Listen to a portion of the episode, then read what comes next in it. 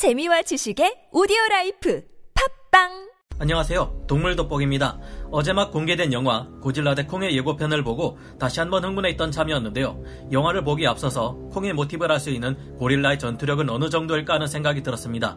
고릴라는 가장 거대하고 강력한 최강의 영장류 동물로 천적이라고는 존재하지 않을 것만 같은데요.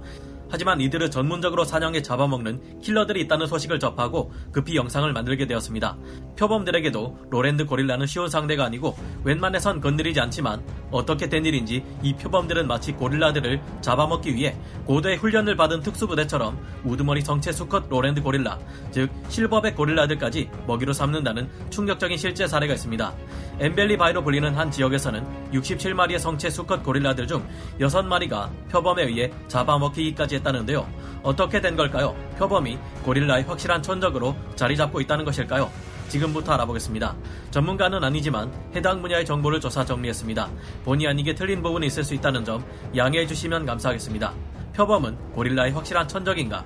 두 동물의 전력을 분석하기 전에 앞서서 양측의 각오가 어떤지 한번 들어보겠습니다. 먼저 막강한 우두머리 수컷 고릴라인 실버백 고릴라 아이디가 콩까지마인데요. 콩까지마님은 이번 시합 이길 수 있다고 보십니까?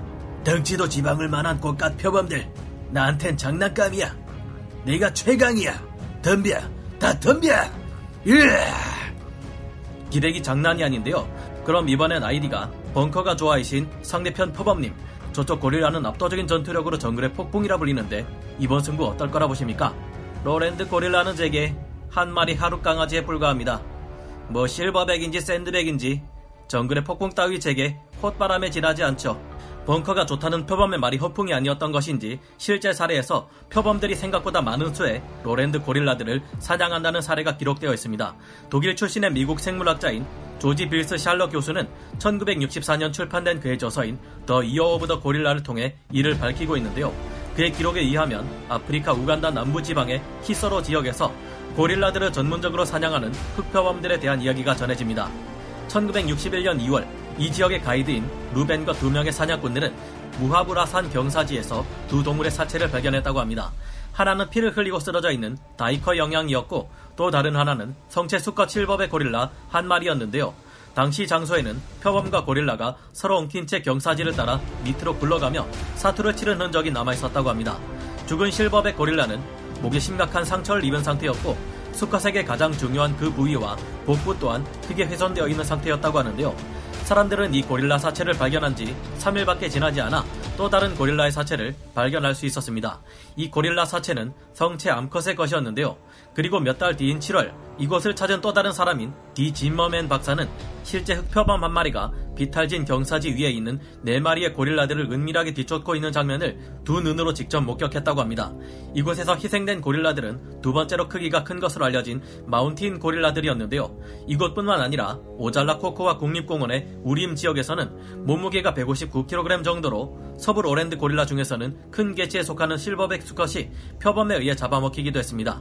표범들은 어떻게 해서 압도적인 완력을 가진 고릴라들을 사냥할 수 있는 것일까요? 그 비결은 누구보다 은밀한 표범의 은신 능력과 무거운 먹이를 물고 높은 나무 위까지 올라가는 강력한 턱힘에 있습니다. 고릴라들은 분명 공격력만 따지자면 절대 표범에 비해 불리하지 않습니다. 고릴라의 무는 힘은 700kg대로 바다 악어와 하마 다음으로 측정된 전 세계 동물들 중 세 번째로 높은 수치인데요. 거기에 성체 실버의 고릴라들의 경우 성인 남성의 10배에 달하는 근력을 가지고 있죠. 또한 마치 UFC 격투기 선수들처럼 뛰어난 몸싸움 실력과 빠른 움직임을 가지고 있습니다. 강화 유리를 공격해 한 번에 금이 가게 할 만큼 강력한 펀치력과 발차기 실력도 가지고 있죠. body 태클이나 붙잡고 쓰러뜨리기 등 화려한 격투 skill을 가지고 있어 표범을 상대로 정면 승부한다면 영화에서처럼 화려한 활약을 선보일지도 모릅니다. 하지만 영화 속 괴수인 콩과 실제 고릴라의 차이점은 튼튼한 가죽이 없다는 것입니다. 고릴라는 다른 짐승들과 달리 두터운 가죽을 가지고 있지 못하며 그 대신 나약한 영장류의 피부를 가지고 있습니다. 다른 맹수들이 난타전을 주고받을 때 날카로운 발톱을 휘두르는 반면 고릴라는 우리의 손발톱과 그 형태가 그다지 다를 것이 없기에 타격에 있어서도 생각보다 그리 치명적인 피해를 주지는 못합니다. 물론 고릴라의 힘으로 표범 한 마리를 제압하는 것이 불가능하지는 않지만 문제는 표범들이 은밀하게 고릴라들을 숨어서 쫓아오다가 불시에 급습해 급소인 목을 물어버린다는 것이죠. 표범은 자신보다 큰 동물들의 숨통을 끊어놓을 수 있는 날카로운 이빨과 강력한 무는 힘을 가지고 있습니다. 이들이 괜히 무거운 먹이를 들고 나무 위로 오르내릴 수 있는 게 아니죠. 표범은 다른 고양이과 동물에 비해 두개골이 몸집에 비해 큰 편입니다. 턱힘과 목 근육도 그야말로 가공할 정도로 발달했죠. 50kg의 표범이 125kg이나 나가는 기린의 새끼를 물고도 5.7m 높이의 나무를 올라갔다 내려왔다 할 수 있는 수준입니다. 표범은 덩치가 작아서 사자보다는 힘이 약합니다. 하지만 사자의 덩치에 대비해 사자가 가진 근력에 비해 표범의 덩치에 대비해 표범이 가진 근력은 더욱 강력한데요. 보통 호랑이나 사자가 인간보다 압도적인 근력을 내고 고릴라의 두 배에 달하는 힘을 쓸 수 있는 이유는 근섬유가 인간의 것에 비해 50%밖에 되지 않을 정도로 얇고 근육량 또한 압도적으로 더 많기 때문인데요. 그런데 표범의 큰 섬유는 호랑이나 사자의 것보다도 더 얇고 유연합니다. 덕분에 표범은 잘 보이지 않는 야간 기습이라는 조건만 갖춰진다면 자신의 덩치에 비해 최대 3배에서 4배까지 나가는 동물을 제압할 수 있습니다. 심지어 이 이상으로 체급 차이가 크게 나는 동물들까지 사냥했다는 목격담도 많을 정도죠. 엠벨리 바이로 불리는 한 지역에서는 67마리의 성체 수컷 고릴라들 중 6마리가 표범에 의해 잡아먹히기까지 했다는데요. 이 중에는 이미 죽은 고릴라의 사체를 표범이 먹었을 경우의 가능성도 없다고 단정 지을 수는 없습니다만 많은 수의 고릴라들이 표범에 의해 잡아먹히고 있다는 것만큼은 확실히 말해주고 있습니다. 저희가 예로 들었던 저서 외에도 많은 문헌들에서 표범이 성체 고릴라를 죽일 수 있는 충분한 사냥 능력을 가지고 있다고 서술하고 있으며 실제 야생에서도 고릴라들은 표범의 냄새를 맡고 크게 두려움을 느끼며 무조건 이를 감지하면 도망가려는 모습을 자주 보입니다. 표범의 먹이를 분석한 논문에서도 이들이 먹이 범주에 침팬지뿐만 아니라 로랜드 고릴라들이 포함되어 있었다고 밝히고 있는데요. 생태학자 바움 가우텔은 표범에게 습격당해 죽은 뒤에 남겨진 고릴라의 잔해를 다수 목격했다고 합니다. 고릴라는 표범을 당해낼 수 없는 것일까요? 아무리 그래도 뭔가 이상합니다.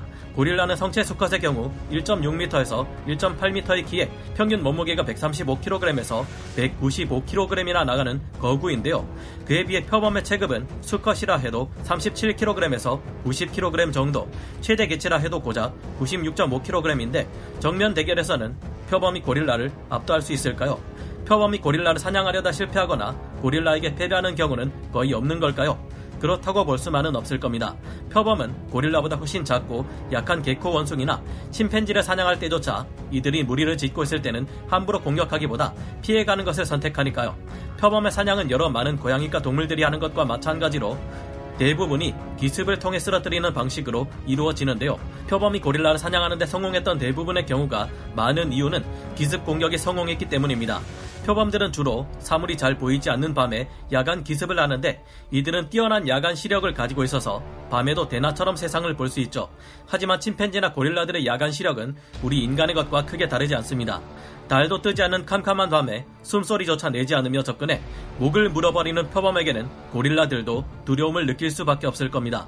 성체 고릴라들은 워낙 크고 강한 탓에 표범이 절대 쉽게 노릴 수 있을 만한 먹잇감은 아닙니다. 그런데 왜 우리는 고릴라와 싸우다 죽은 표범이라든가 다친 표범이라든가 하는 것들을 보기 어려울까요? 그 이유는 표범들이 웬만해서는 고릴라들에게 잡히지 않기 때문인데요. 만약 이들이 고릴라를 기습해 사냥하려다 실패한다면 이들은 맞서 싸우기를 택하기보다 그 즉시 사냥을 포기하고 달아나는 것을 선택할 때가 많습니다. 표범들이 사냥을 하는 것은 오늘 내일만 하고 끝낼 만한 일도 아닌데다 만약 잡는데 성공한다 해도 다른 더 큰 포식자들에게 먹이를 빼앗길 수 있기 때문인데요. 고릴라는 둘째치고 그보다 훨씬 작고 약한 개코 원숭이만 해도 날카로운 성공리를 드러내면서 너 죽고 나 죽자 하며 덤비면 표범도 다치지 않는다. 장담할 수 없습니다.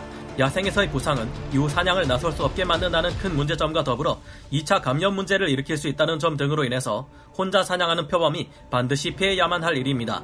1949년 더 피츠버그 프레스에서 있었던 84kg짜리 흑표범 제키와 142kg짜리 실버백 고릴라 바랑투의 대결에서도 흑표범 제키가 이겼지만 제키 역시 싸움이 끝난 후 이곳저곳 크게 다친 곳이 많았다고 하니까요. 철창 안에서의 대결은 표범이 기습을 하기도 어렵고 도망갈 수도 없으니 이런 결과가 나왔지만 야생에서는 다릅니다. 사냥이 실패하더라도 표범은 쿨하게 떠나버리고 금세 또 다른 먹이를 찾으면 그만이니까요. 이런 점을 보면 야생에서의 다른 동물들 간의 대결이란 누가 더 큰 덩치와 강한 힘을 가졌느냐보다는 누가 더 기회를 잘 포착하고 예측 못한 순간에 더 치명적인 타격을 줄 수 있느냐에 달려 있는 것 같습니다. 압도적인 화력으로 적진을 초토화시키는 대규모 정규전보다는 은밀하게 적의 심장부를 일망타진하는 소규모 특수부대 작전을 보는 것 같은데요. 아마 다른 동물들의 경우도 대부분 이와 같겠죠. 화려한 전투가 일어나는 일은 오히려 같은 동물들끼리 암컷들이나 왕자를 놓고 벌어질 때가 더 많은 것 같습니다. 영화 속 콩이 현실에서 고릴라라면 고질라는 악어에 비유할 수 있을 것 같은데요. 여건상 고릴라와 악어의 대결은 이루어지기 힘들 것 같지만 이들의 대결은 어떨지 생각해 보게 되네요. 오늘 동물 돋보기 여기서 마치고요. 다음 시간에 다시 돌아오겠습니다. 감사합니다. 영상을 재밌게 보셨다면 구독, 좋아요, 알림 설정 부탁드리겠습니다.